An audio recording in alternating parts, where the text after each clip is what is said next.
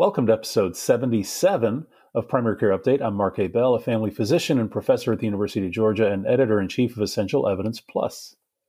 I'm Kate Rowland, a family physician and associate professor at Rush University.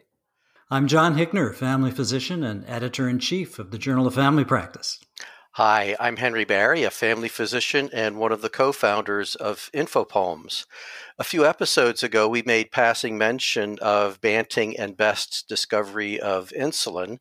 And I just learned that on April 15th, Canada issued a stamp commemorating the 100th anniversary of their discovery. So, as a philatelist, it's obviously one that I'm going to try to get. Excellent. Yes. And thank you for the stamps you sent me uh, last year, Henry. I appreciate that.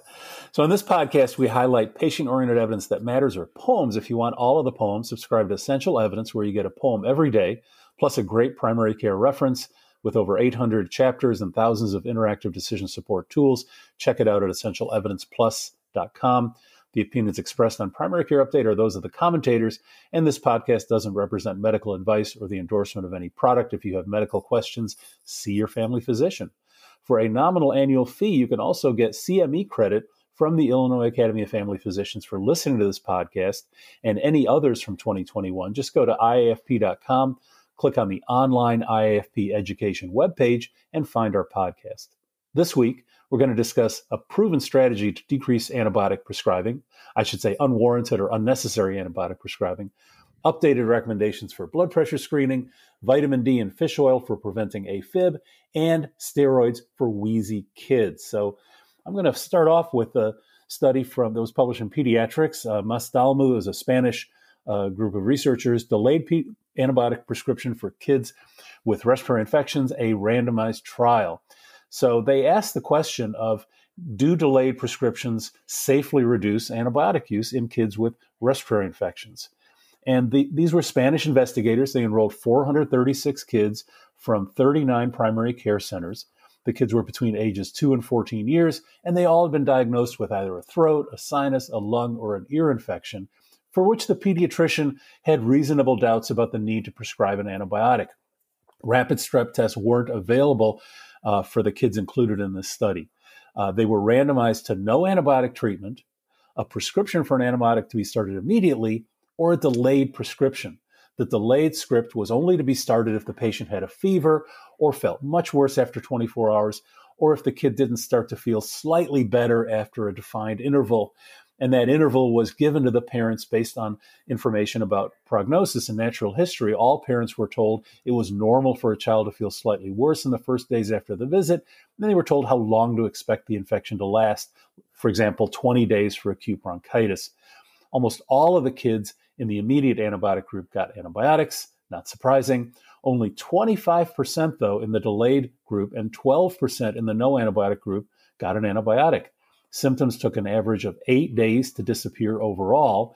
Uh, it was the same between treatment groups. The number of days with severe symptoms was also the same.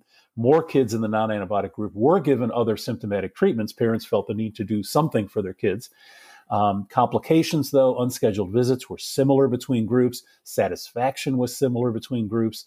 The only difference, GI symptoms were higher in those who got antibiotics, um, uh, who were given antibiotics. So, bottom line, the combination of, and I think this is important, education about the natural history combined with a take and hold prescription resulted in less than one in four of those kids eventually getting an antibiotic.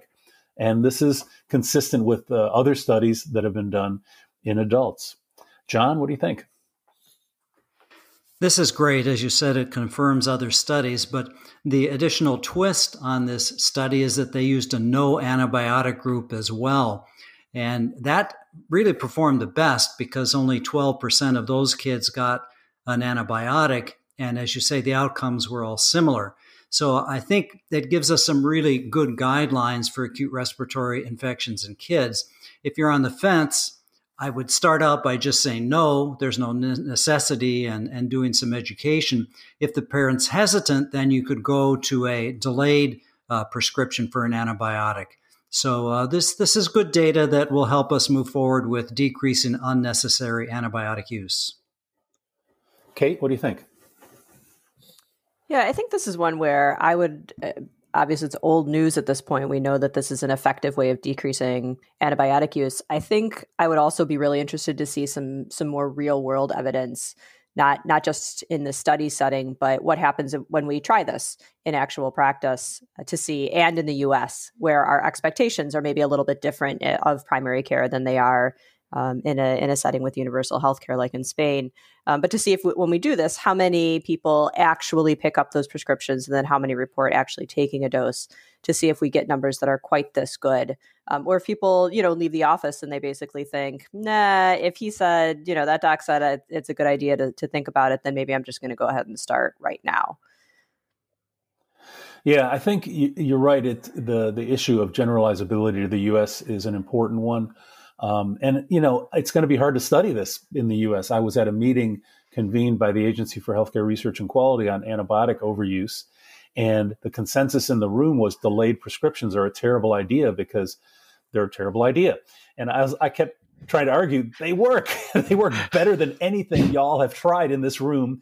They work better than education. They work better than audit and feedback. They work better than anything you geniuses have come up with, and yet it's a bad idea. So I, I was um, frustrating, and it was clear that they weren't going to fund that kind of a study, or at least it would seem unlikely to fund that kind of a study um, in the U.S. So, but hopefully we can figure out a way to do that.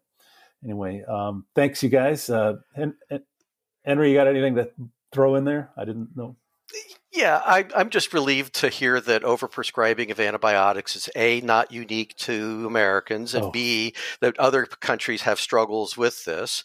And I just remember our colleague and friend Rick Bukata used to describe this phenomenon as analogous to feeding the bears, that we created very simply a habit, if you will, um, and it takes a lot of effort to break this habit just let's not start shooting the bears, okay? John, you got a quiz. Here it is. Which are the follow which of the following treatments are effective for chronic low back pain? 1. Exercise, 2. Massage, 3. Yoga, 4. Acupuncture, 5. Spinal manipulation and stay tuned for the answer. Kate, what do you got to update us with? so I'm going to talk about a, uh, a, a brand. This is another from the category of interesting things that I read recently. Uh, it's a new USPSTF recommendation. I always feel like a little bit of a pretender talking about the USPSTF in front of you, though, Mark. uh, so they issued. Uh, feel free to jump in at any time. Uh, so the USPSTF issued two recommendations in April. One is on hypertension that I initially dismissed as old news. Um, but we're not quite doing it yet, so we're going to talk about it. Uh, the other's on vitamin D that I'm actually interested, uh, very excited to get into. We'll talk about that another time, um, unless John takes that one first, because I know that vitamin D is is always of hot interest to John. Um, so this hypertension recommendation, like I said, is is a little bit more interesting than it, it seemed on the surface. They are suggesting that we screen adults for hypertension, which is not again breaking news but uh, finding and treating hypertension reduces the risk of stroke, heart disease. This is, again, this is not uh, low hanging fruit in the medical world. So, what is interesting is the question of how we screen for hypertension. Um, the, the previous update, which was in 2015, recommended confirming any abnormal office blood pressure readings with readings done outside of the office. And the, the two main options were either 24 hour ambulatory blood pressure monitoring or home blood pressure readings. So, ambulatory monitoring is better, but it's less practical. So 24 hours of blood pressures, they take them all, you know, very frequently during the day, a little bit less frequently uh, at night, and more expensive, significantly more expensive. So the 2000, uh, the 2021 update, so the current one, the one that just came out, really doubles down on the inadequacy of office blood pressure readings for making a, a an accurate diagnosis of hypertension. So this uh, the the article the, the the evidence summary that was a systematic review and a meta analysis. Twenty studies found that office readings had a false positive rate between zero and thirty percent, and a false negative rate between eight and hundred percent. Uh, which right even that range is astonishing. Sensitivity and specificity uh, varied, but maxed out at about 50 and 91. So uh, that's, uh, you know, again, not spectacular for a disease that has consequences both of overtreatment and undertreatment. Um, repeating the office blood pressure, which tends to be our go to response uh, to an abnormal blood pressure, did not help. Um, did not make these numbers much better. So that had a false positive and a false negative rate range uh, between 10 and 15 and 65%. So diagnostically not getting us a lot for, uh, farther along. So, some a reasonable recommendation is sending the patient home with a with a blood pressure cuff, uh, asking them to take their blood pressure twice a day between uh, for between three and seven days. They found that that your your gains maxed out at about five days. Uh, gave you false positive rates between 22 and 50 percent, false negative rates between three sorry seven and 24 percent. Uh, sensitivities, uh, 84%, specificity about 60%. Uh, they looked at some limited evidence looking at patients taking their own blood pressures in the office. That was a, a disaster. Don't do that. And it abbreviated a six hour ambulatory blood pressure monitoring. It's, it's pretty much 24 hours or nothing. So the upshot of all of this, single office readings, even when done well, so they had the patients, you know, rest for five minutes, they had them check it multiple times, uh, they averaged, you know, five or nine readings, um, are unreliable for the diagnosis of hypertension. Repeated office readings um, are also unreliable. Uh, find a way to confirm that diagnosis out of the office. Uh, either sending the patient home with a cuff and asking them to, to check it a couple times a day for for up to five days, uh, or 24 hour ambulatory blood pressure monitoring. And that's the uh, that's the the latest. All right. Yeah. So, thank you, uh, Kate. Did they... Go ahead, Henry. Yeah, yeah. So th- this this ought to be a practice changer for clinicians. Uh, re-engineer your practice. Whether it'll change policy, all of the quality metrics that are based on office blood pressure readings probably ought to be completely thrown out, ignored. Or I'm not recommending fraud, but you know, make sure that somehow you incorporate in your documentation those ambulatory blood pressure readings or the um, the home blood pressure readings. And the thing thing that I like, I'm just going to step back and reflect about the task force. One of the things that I like is that it doesn't just throw out a, a recommendation and then sit back and relax. It looks for fresh data. It's got a, they've got a timeline, and when they do their updates, they take a fresh look at all of the data and regenerate a whole new set of syntheses and recommendations based on that. They don't let the the past be their prologue.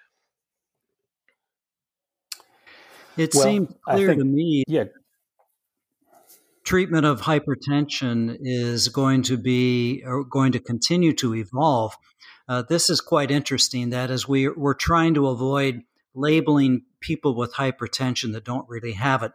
But there is the flip side of this coin, too, based on the specificities and sensitivities that you quote. And that is this idea of masked hypertension, where people's blood pressures are normal in the office, but they're not normal at home. Uh, a recent study that w- we may present in the next month shows that there's a fair number of people who have blood pressure spikes at night, and whether uh, treating them results in better outcomes. In fact, we really don't know yet. So there's still quite a bit more for us to know about diagnosis and treatment of hypertension. Agreed. And I think, did they address the issue of automated blood pressure versus manual blood pressure measurements in the office, Kate? Uh, not. They said that there's not a lot of evidence about that, uh, or, or, not specifically, at least in this evidence summary. Although mm-hmm. other things that I've read about that uh, basically say stop doing manual blood pressures. Um, that the mm-hmm. automated, mm-hmm. you know, cuffs are are better. Um, mm-hmm. And it, it, to some extent, that makes sense, right? It's difficult to to mask a medical assistant or to mask a provider.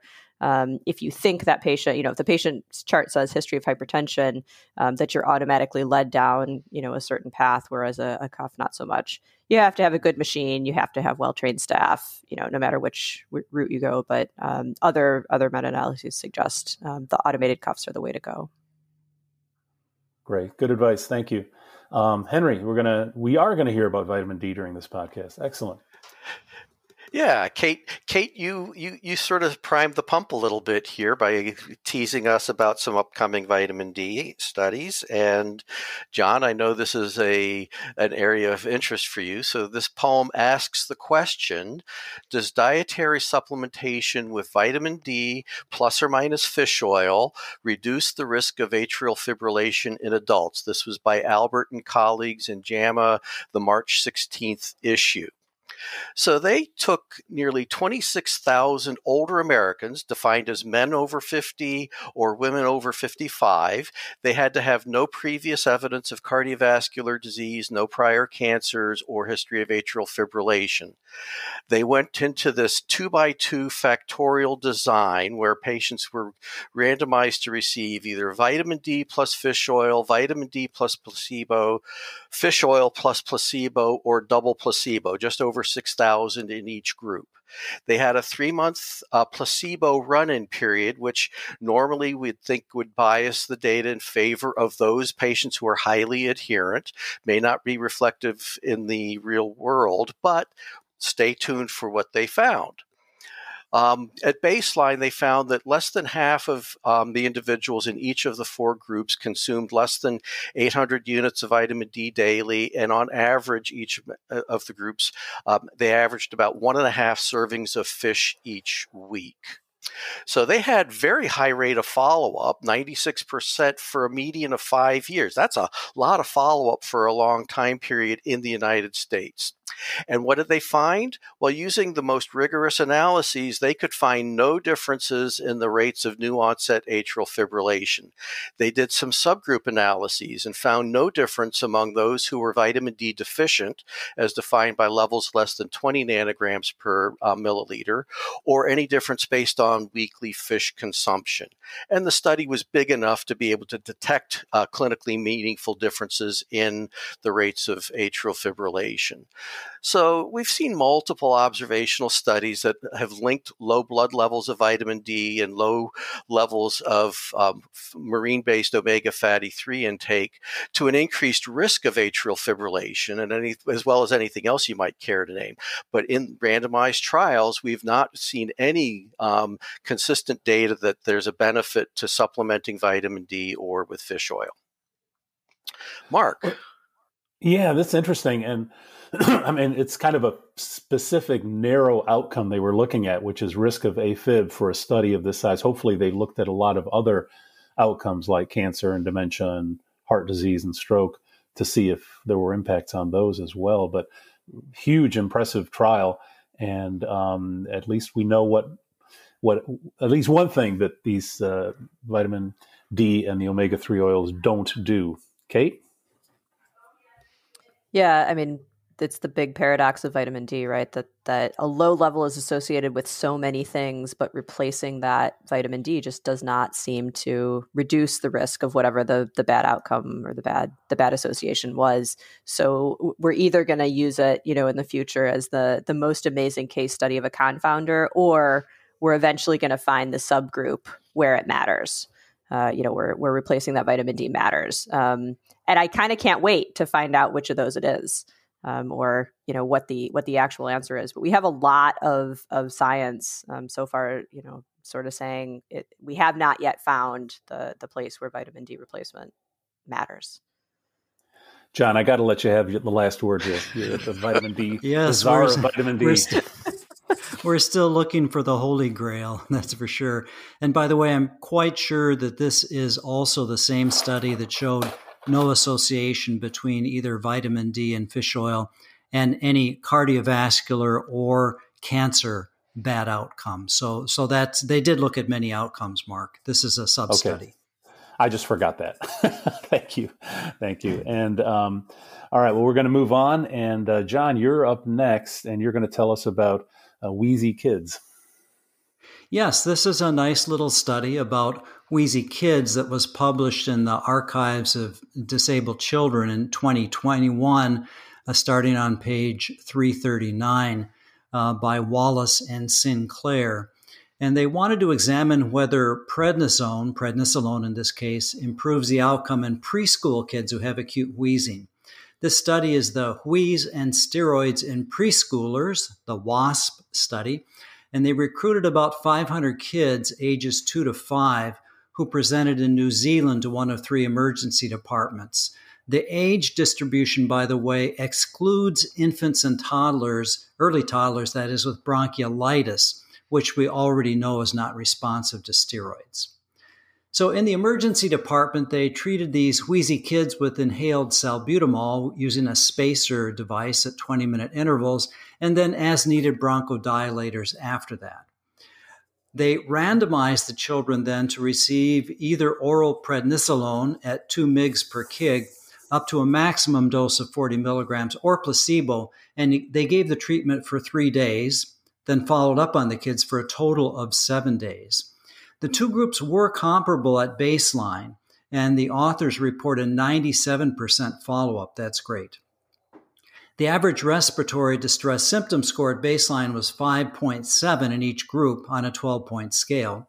And using intention to treat analysis, which is the good, good analysis, the authors report no differences in the change in the symptom score at 24 hours. It was minus 5.7 for the prednisone treated versus 4.7 for the placebo treated kids, nearly identical. So no change in symptoms. Now here's the twist though. Here's the uh, ironic thing is that the steroid treated children, despite this being double blinded, now remember that, had fewer hospitalizations than the placebo group at about 24% versus 31%, so a 7% absolute difference. Number needed to treat to prevent one hospital admission then was 13, which is, is not bad, not bad at all. Regardless of the treatment, uh, most children had their symptoms resolved within 24 hours. So these, these kids must have, I guess, presented late in their illness because within 24 hours you can see they were much better. And nearly 100% had fully recovered at seven days. So, what what to do about this? I mean, you're giving steroids to 13 kids to prevent one hospitalization. What do you think, Kate? Should should we be doing this for wheezy kids in the ED?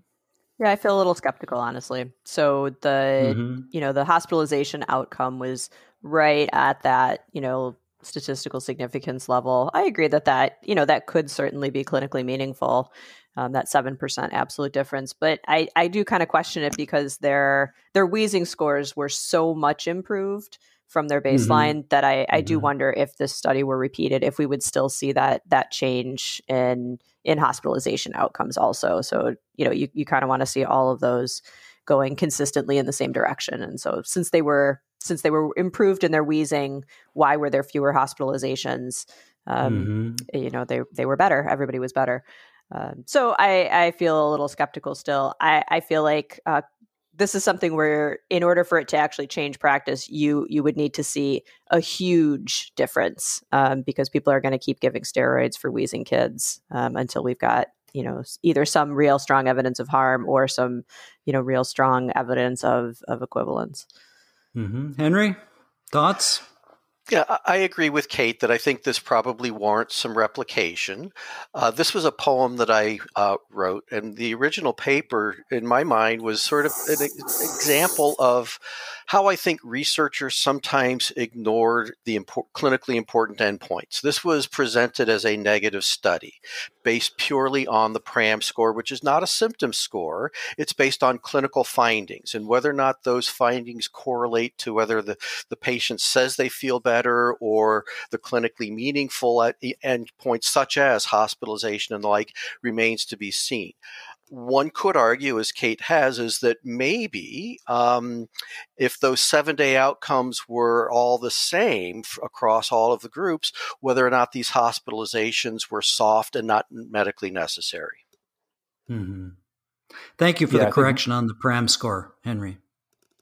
Yeah, more work to be done here for sure. And I, I share Kate's skepticism about uh, this, and it would only take a couple more hospitalizations in one group and a couple fewer in another group, or even one more and one fewer for it to become uh, non-significant, at least statistically. So, I think we got to keep that in mind.